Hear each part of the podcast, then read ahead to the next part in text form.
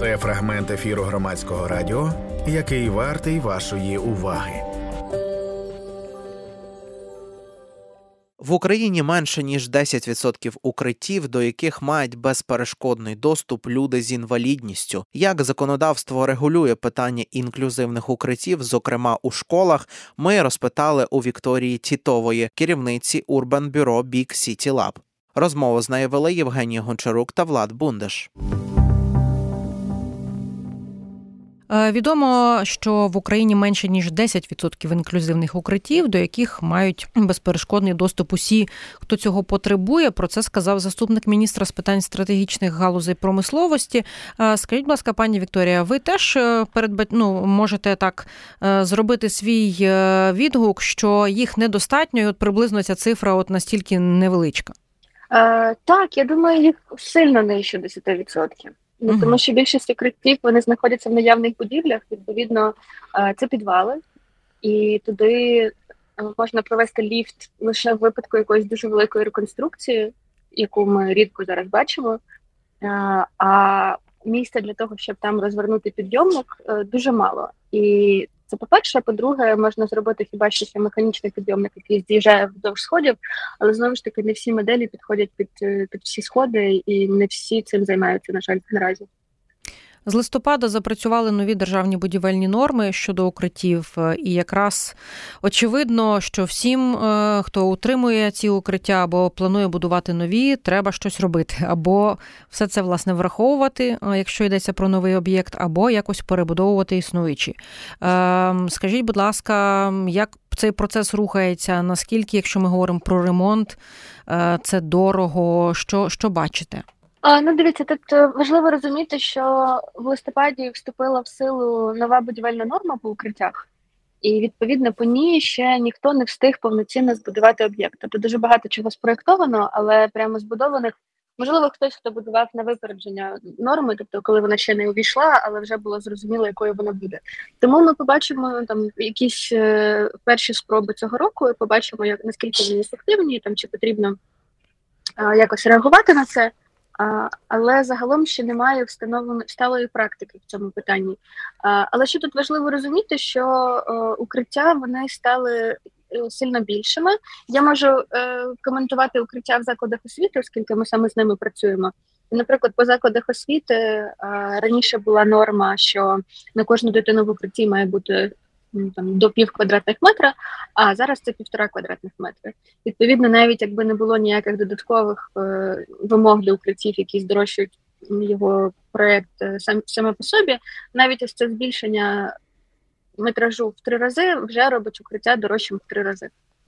Так, і тут насправді, якщо ми вже заговорили за школи, хочеться запитати про інклюзивність в цих укриттях.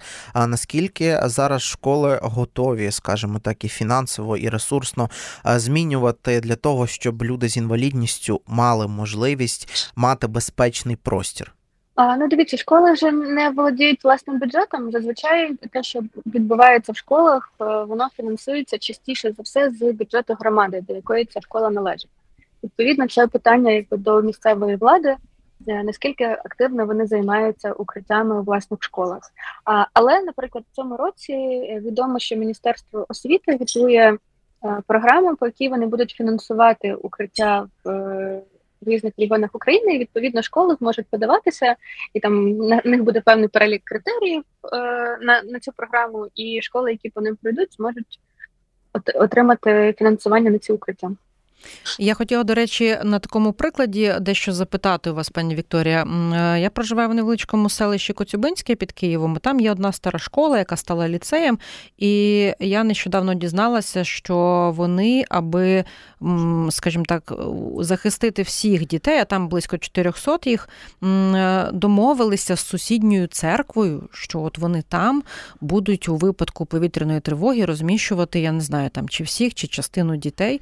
Е, скажіть скажіть, от я така для мене несподівана схема, але все-таки, от як там, наприклад, комунікувати теж або місцевій владі, або шкільному керівництву, щоб були дотримані всі норми нові державні будівельні, наприклад, або справді це укриття було доступним, якщо ми говоримо про людей з інвалідністю.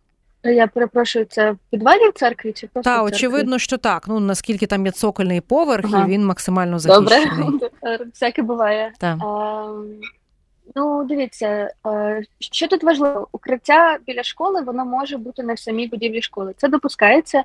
Ем, Здається, там до 100 чи до 150 метрів може бути відстань від будівлі школи до укриття. Відповідно, якщо церква нахо- знаходиться настільки близько, е, то це вважається допустимим. Е, Що тут ще важливо, це те, що е, наскільки безпосередньо цей цокольний поверх чи підвал він підходить під сучасну норму до укриття. Це зазвичай перевіряють інспектори ДСНС. Якщо вони перевірили і видали дозвіл, тоді теж в принципі з цим не має бути проблеми. Угу. Але звичайно, якби всі хочуть, щоб укриття було безпосередньо в будівлі школи і, не треба було нікуди нікуди виходити. Але ми бачимо навіть по своїх проєктах в тих школах, де неможливо використовувати підвал як укриття.